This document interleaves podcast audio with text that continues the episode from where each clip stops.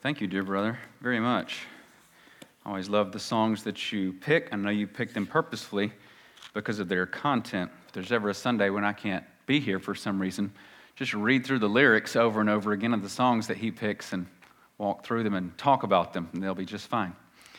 Deuteronomy chapter 6, verses 4 through 9 is where we're going to be. This is a familiar portion of scripture called the Shema, because the first word in Hebrew, here, is translated Shema. That's what it says in Hebrew. Listen. Hear, O Israel, the Lord our God, the Lord is one. You shall love the Lord your God with all your heart, and with all your soul, and with all your might. And these words that I command you today shall be on your heart. You shall teach them diligently to your children, and shall talk of them when you sit in your house, and when you walk by the way, and when you lie down, and when you rise. You shall bind them as a sign on your hand, and they shall be as frontlets between your eyes. You shall write them on the doorpost of your house and on your gates. This is the word of God. Thank you for coming. You can be seated. And please bow with me as we begin with prayer. Father, I need your help this morning. We all need your help, Lord. I want to preach rightly. I want to preach faithfully and true, Lord. And I want people, I want the hearers of this message to listen rightly to what is faithful and true, and that is the Word of God. And I pray, as the Word of God, Lord, that you would speak to us through your Word this morning. These are your very words. And so, Father, I pray that you would please honor the Word preached, because your Word will not return void. It will accomplish that for which you sent it out. And I pray for some that this morning would be the morning that they are saved, and Lord, for others that they this would be the morning that they are helped and delivered, Lord, from a wrong trajectory or a wrong way of thinking or wrong patterns. And Lord, for others, I pray that they would be encouraged and helped in their faithful walk, Lord. And I pray all this in Jesus' name. Amen. Well, this sermon series in January is to help us to pray and to pray better and to refocus on speaking to the Lord in the beginning of this new year. So if you feel like your prayer life is broken or out of alignment or not functioning properly, I want you to incorporate the four topics that I'm preaching on in this sermon series, which makes up the word cast, C A S T. You remember last week we were focused on confession.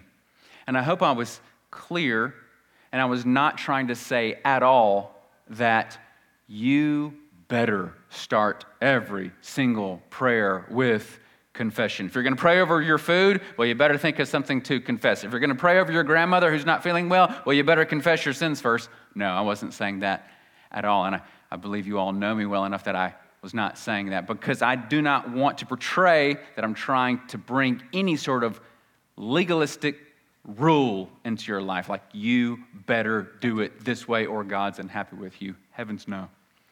I'm trying to just give you some type of pattern that you can follow that could be very helpful to you.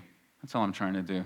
That's all I'm trying to do. So, just like a physical cast provides healing and gives structure and also provides protection, sort of physical cast does for you. Well, I know that these things that I'm preaching on will give you structure that you might need to heal a broken prayer life, and they'll also give the protection your prayer life needs from further injury that it may have fallen into.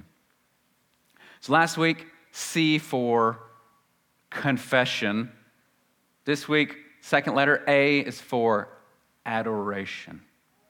Praying cast A for adoration. The word adoration, we find the word adore. We find that word within that word. We actually call it the root word. It's the word that it's built upon. Adoration is built upon the word adore. And let me say this to start with, because culture always affects language, and language affects culture too for that matter. But in our culture now, in our day and age, here in the States, at least for men, and I mean males, not just mankind, males, we don't usually use the word adore, do we, as males? Women do. Women use it, and they sometimes use it often. A woman might talk about how she adores a certain blouse, or she adores this dress, or maybe she adores this certain flavor of ice cream. Men, however, we don't usually talk about our favorite flavor of ice cream saying that we adore it, do we? Or we adore this shirt, or we adore our jacket in our closet. You won't usually hear one hunter telling another hunter that he adores his jacket, will you?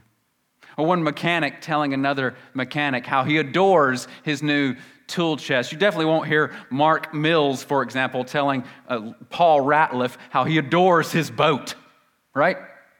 Not very manly.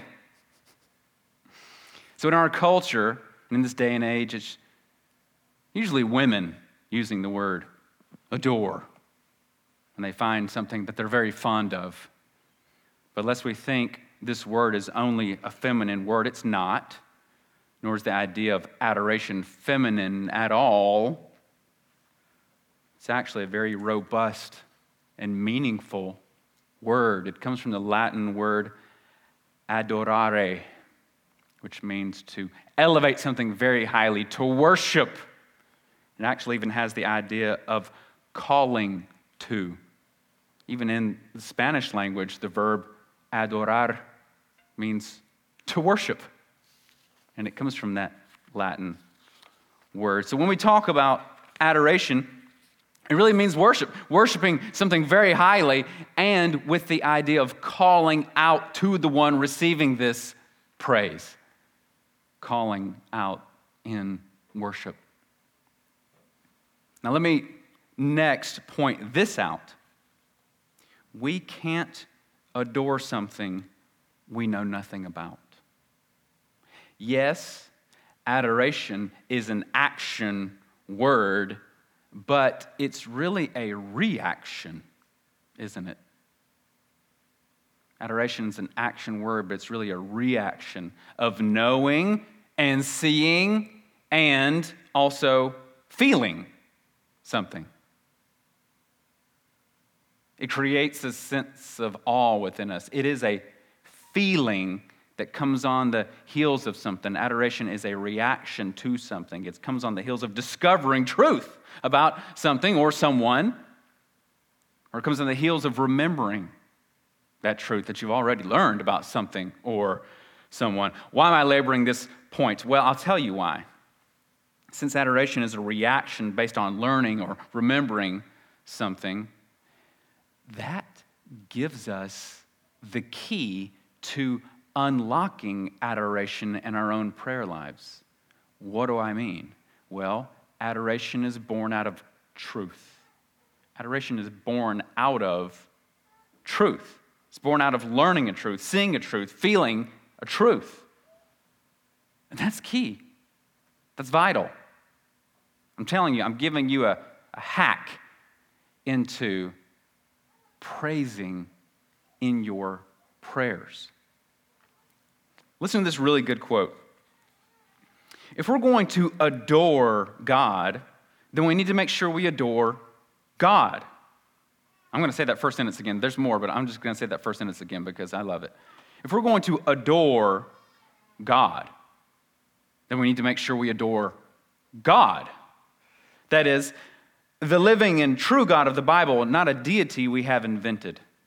Listen to this. If someone compliments you on features you don't have, or praises you for things you haven't done, it doesn't matter how fervently those words are spoken. They won't honor you because they aren't true. Similar, similarly, false notions of God bring him no honor, no matter how eloquently or earnestly expressed. I love that. False notions of God bring him no honor, no matter how eloquently or earnestly they are expressed. And that's from a Bible teacher named Paul McAuley. Listen to this too, these two sentences of mine. Um, this is me. If we're going to adore God rightly, we have to know Him rightly. Proper adoration for God is born out of a biblical understanding of God. And that's key. That's so vital. That's so important. If we're going to adore God rightly, we have to know Him rightly. Proper adoration for God is born out of a biblical understanding of God. That's why, if you want to increase your love for God, and if you're a follower of God, you're going to want to increase your love for God. Don't you want to love God more? The Shema told us earlier we're supposed to love Him with all of our heart, all of our soul, and all of our might. And the Christian, the follower of God, wants to. We want to love Him because He is so lovely. We want to love Him because we love Him so much. We want to love Him even more. And so, if we're going to do that, if we're going to increase our love, admiration, adoration of God, you simply need to see Him for who He truly is. That's the great thing about God. If you just see Him for who He really is, all those things will increase. That's the hack I'm trying to teach you. When you discover and or remember things you've already discovered to be true about him, worship will naturally follow. It's a reaction, it's a natural reaction. Adoration and prayer will naturally follow because worship can be as simple as worship can be as simple as staring at a gorgeous sunset or beholding the Grand Canyon or gazing up at a star-lit sky. It can be as worship as wow. God, just wow. Now, it's worship not just in beholding the beauty of it, because everyone goes to the Grand Canyon and beholds it and says, wow, but not everybody points that up. Everybody can stare at a sunset and say, Isn't that beautiful? Lost people all over planet Earth look at sunsets and say, Isn't that beautiful? Where it doesn't go far enough is it doesn't go up. It doesn't say, Isn't that beautiful? I'm beholding this beauty, and God, you did it. Wow, look what you did, God. You are amazing because of that. See, worship can be as simple as just, wow, when it's pointed up, or it can be as involved as this. Listen to Psalm 111. Psalm 111, verses 1 through 10. This is, this is the whole psalm. Listen to it. Praise the Lord. I will give thanks to the Lord with my whole heart in the congregation of the upright, in the congregation. Great are the works of the Lord, studied by all who delight in them. Full of splendor and majesty is his work and his righteousness endures forever. He has caused his wondrous works to be remembered. The Lord is gracious and merciful. He provides food for those who fear him. He remembers his covenant forever. He has shown his people the power of his works in giving them the inheritance of the nations. The works of his hands are faithful and just. All his precepts are trustworthy. They are established forever and ever to be performed with faithfulness and uprightness.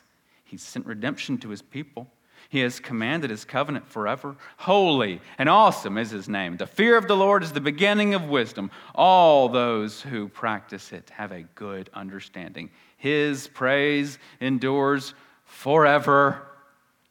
That's also recognizing God for who he is and praising him so eloquently in sacred scripture forever. Praise can be as complex as that or as simple as a wow, God, just wow, and everything in between. See, when we praise and worship God, did you know this? We're joining with the angels who've also been recognizing and worshiping and praising Him in the heavens for ages past. We don't even know how long ago God created the angels. And we join with the saints of old who've gone on before us, who have already fallen asleep in the Lord. And we also unite with all of our brothers and sisters around the globe right now who are praising God in truth. we unite with all of them when we adore God rightly in prayer. And guess what? This is what you were created for. You were created to worship God. That's why I said that the proper way to pray will align what's broken. Praying this way will realign what's been broken and set apart and misaligned. It lines it back up because that is when you function according to your creation. When you're praising God, you're 100% lined up with what you were made for. That's why for the Christian, it feels so right. It feels so good. Don't you love it? I remember being in an assembly once. I love praying. I love singing in this assembly too. I remember being in assembly once. It was a, a pastor's conference. And so there were mostly deep voices in the audience. And we were singing a hymn. And the way the structure was set up, the floors were wood. It was an old building, but it was large. And just the way the structure was set up, it reverberated those deep bass voices of probably a thousand men singing their hearts out. And I thought, I love this because it was a taste of what we'll be doing forever. It's what we were made for worshiping God. We don't just worship Him in song, we worship Him also in truth here as we listen to the word rightly and live it out rightly. So, though we were made and created to worship God, you know that the original intent of that was marred. It was marred in Genesis chapter 3 in the beginning when Adam and Eve ate the fruit of the knowledge of the tree of good and evil and fell into sin. See, sin's deceptive.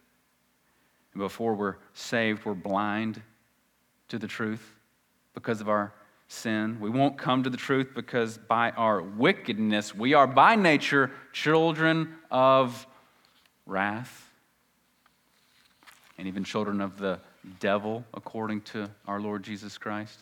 But we won't come to the light. We won't come to it because our natures are not that way. But listen to Romans 8, Romans 8, 5 through 8 about this topic. It says, For those who live according to the flesh, they set their minds on the things of the flesh, but those who live according to the Spirit set their minds on the things of the Spirit.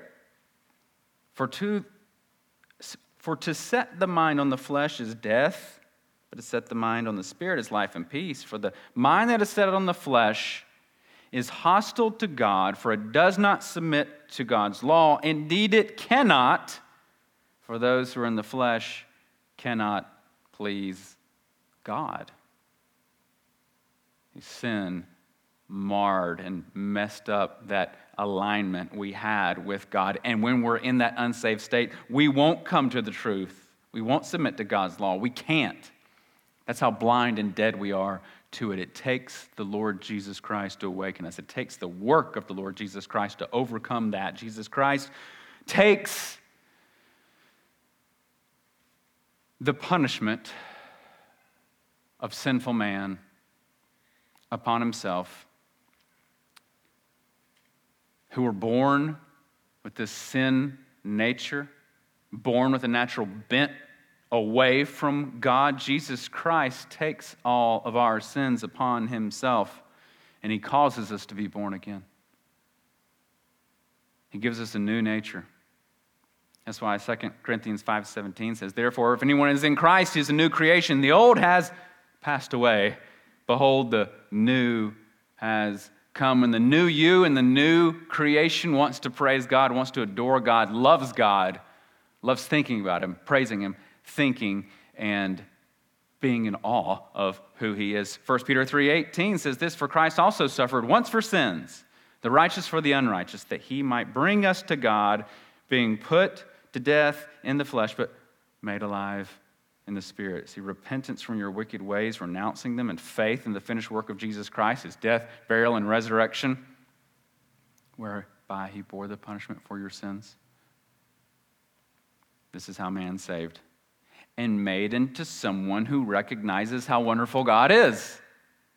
That's when you start loving God. That's when you start wanting God. That's when you start even caring about truth at all. Before I got saved, I didn't give a rip about truth. I cared about Cohen Ezel. He was number one. But when God finally showed me how wicked I was and finally granted me repentance, and I finally saw Jesus Christ for who he was, and I finally saw this light in this book for what it is, everything changed. Why? Because I was born again. I was born of the Spirit. I had a new nature that loved righteousness and loved God. That's when you begin to love God and worship Him because you see him and learn from the scriptures that he's he's awesome, that he's beautiful, that he's the creator, that he has all dominion, that he's faithful, that he's good, that he's holy, that he's incomprehensible, that he's just, that he's the King of kings, that he's love and he's majestic, that he never changes that he's omnipresent, that he's all powerful, that he's righteous, he's sovereign over all creation, that he's trustworthy, that he's unconquerable, that he's victorious, he's wise, that he's Yahweh, and that he's zealous for his own glory forever and ever. And for those of you who know the Lord and love the Lord, isn't your heart even swelling right now as I talk about these things about God? Aren't you joining with me and saying, Yes, that's our God. Yes, He's like that. See, as you hear about who God really is, it causes you to respond to that. It's a reaction because you say, Yes, yes, He's like that. And for those of you who are very, very astute just then, you saw that I just went through all the letters of the alphabet and picked an attribute that started with that letter. You can do that too. All but the word, all but the letter Q. Couldn't find one for Q. I'm sure it's out there. I could have gotten creative, or maybe done it in a different language. But for those of you who love God, you were inwardly saying yes as I spoke those wonderful attributes. You were saying yes, yes, yes, yes. He is like that. You were agreeing with me, remembering how amazing He is, because it's feeding your love and worship and admiration of God. And adoration of God, it was feeding it. It was feeding it. That was your natural heart reflex for those of you who have a new heart.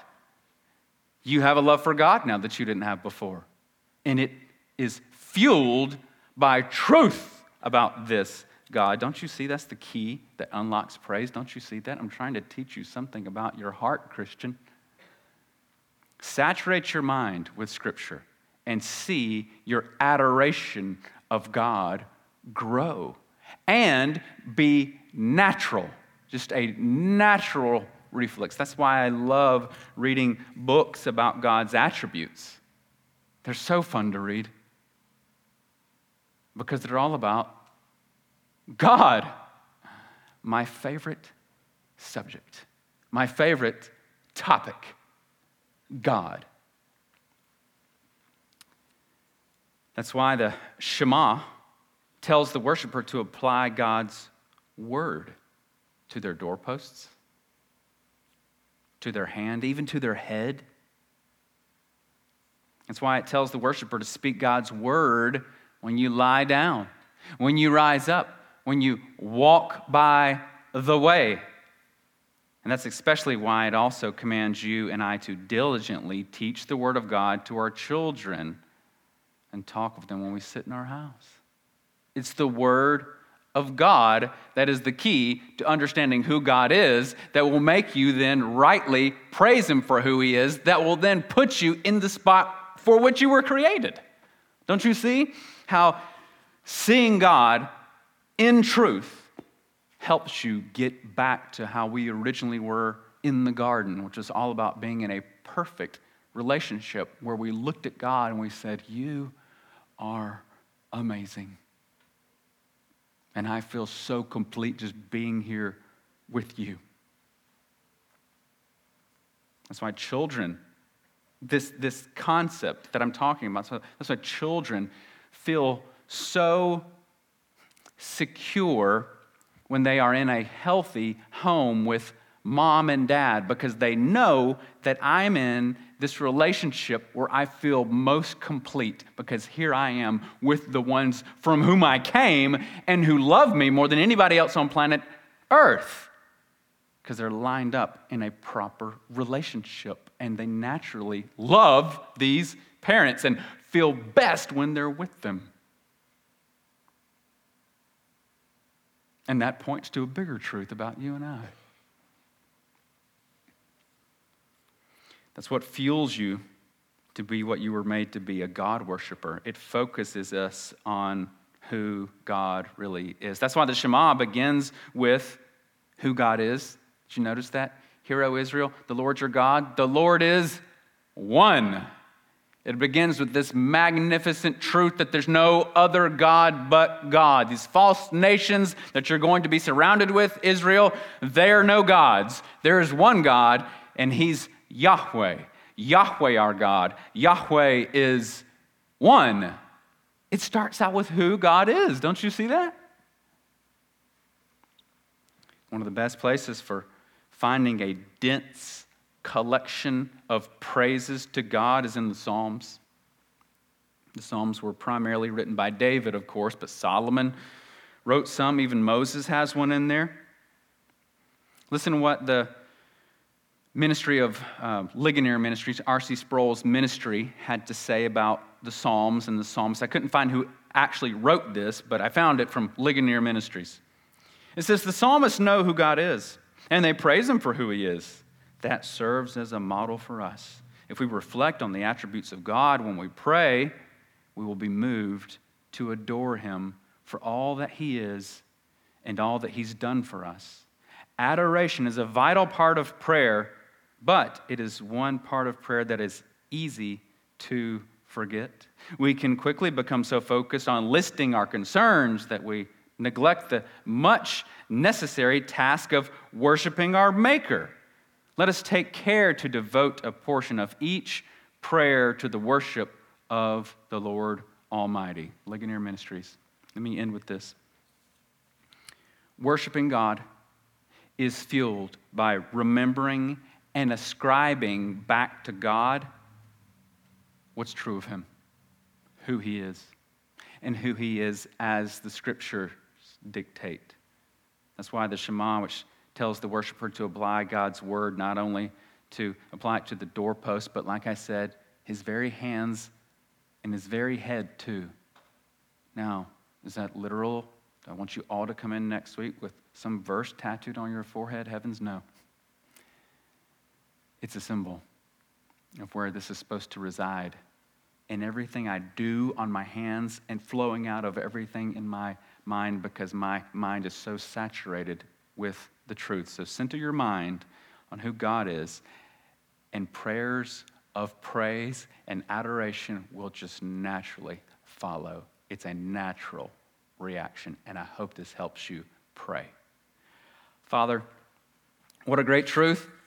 And I pray, Lord, that you would please help us to now digest this truth and apply this truth. Help us to pray better and pray rightly and pray more and pray more willingly as a result of looking at your word, seeing who you are. Lord, also as we look at your beautiful creation, your, your word tells us that the creation declares the glory of God. Help us to take that upward. Help us to take that where it's supposed to be, Lord, to the throne of God and praise you. So, Father, please help us to be complete in our prayers as we admire you. In Jesus' name, amen. Amen. Let's stand and sing together.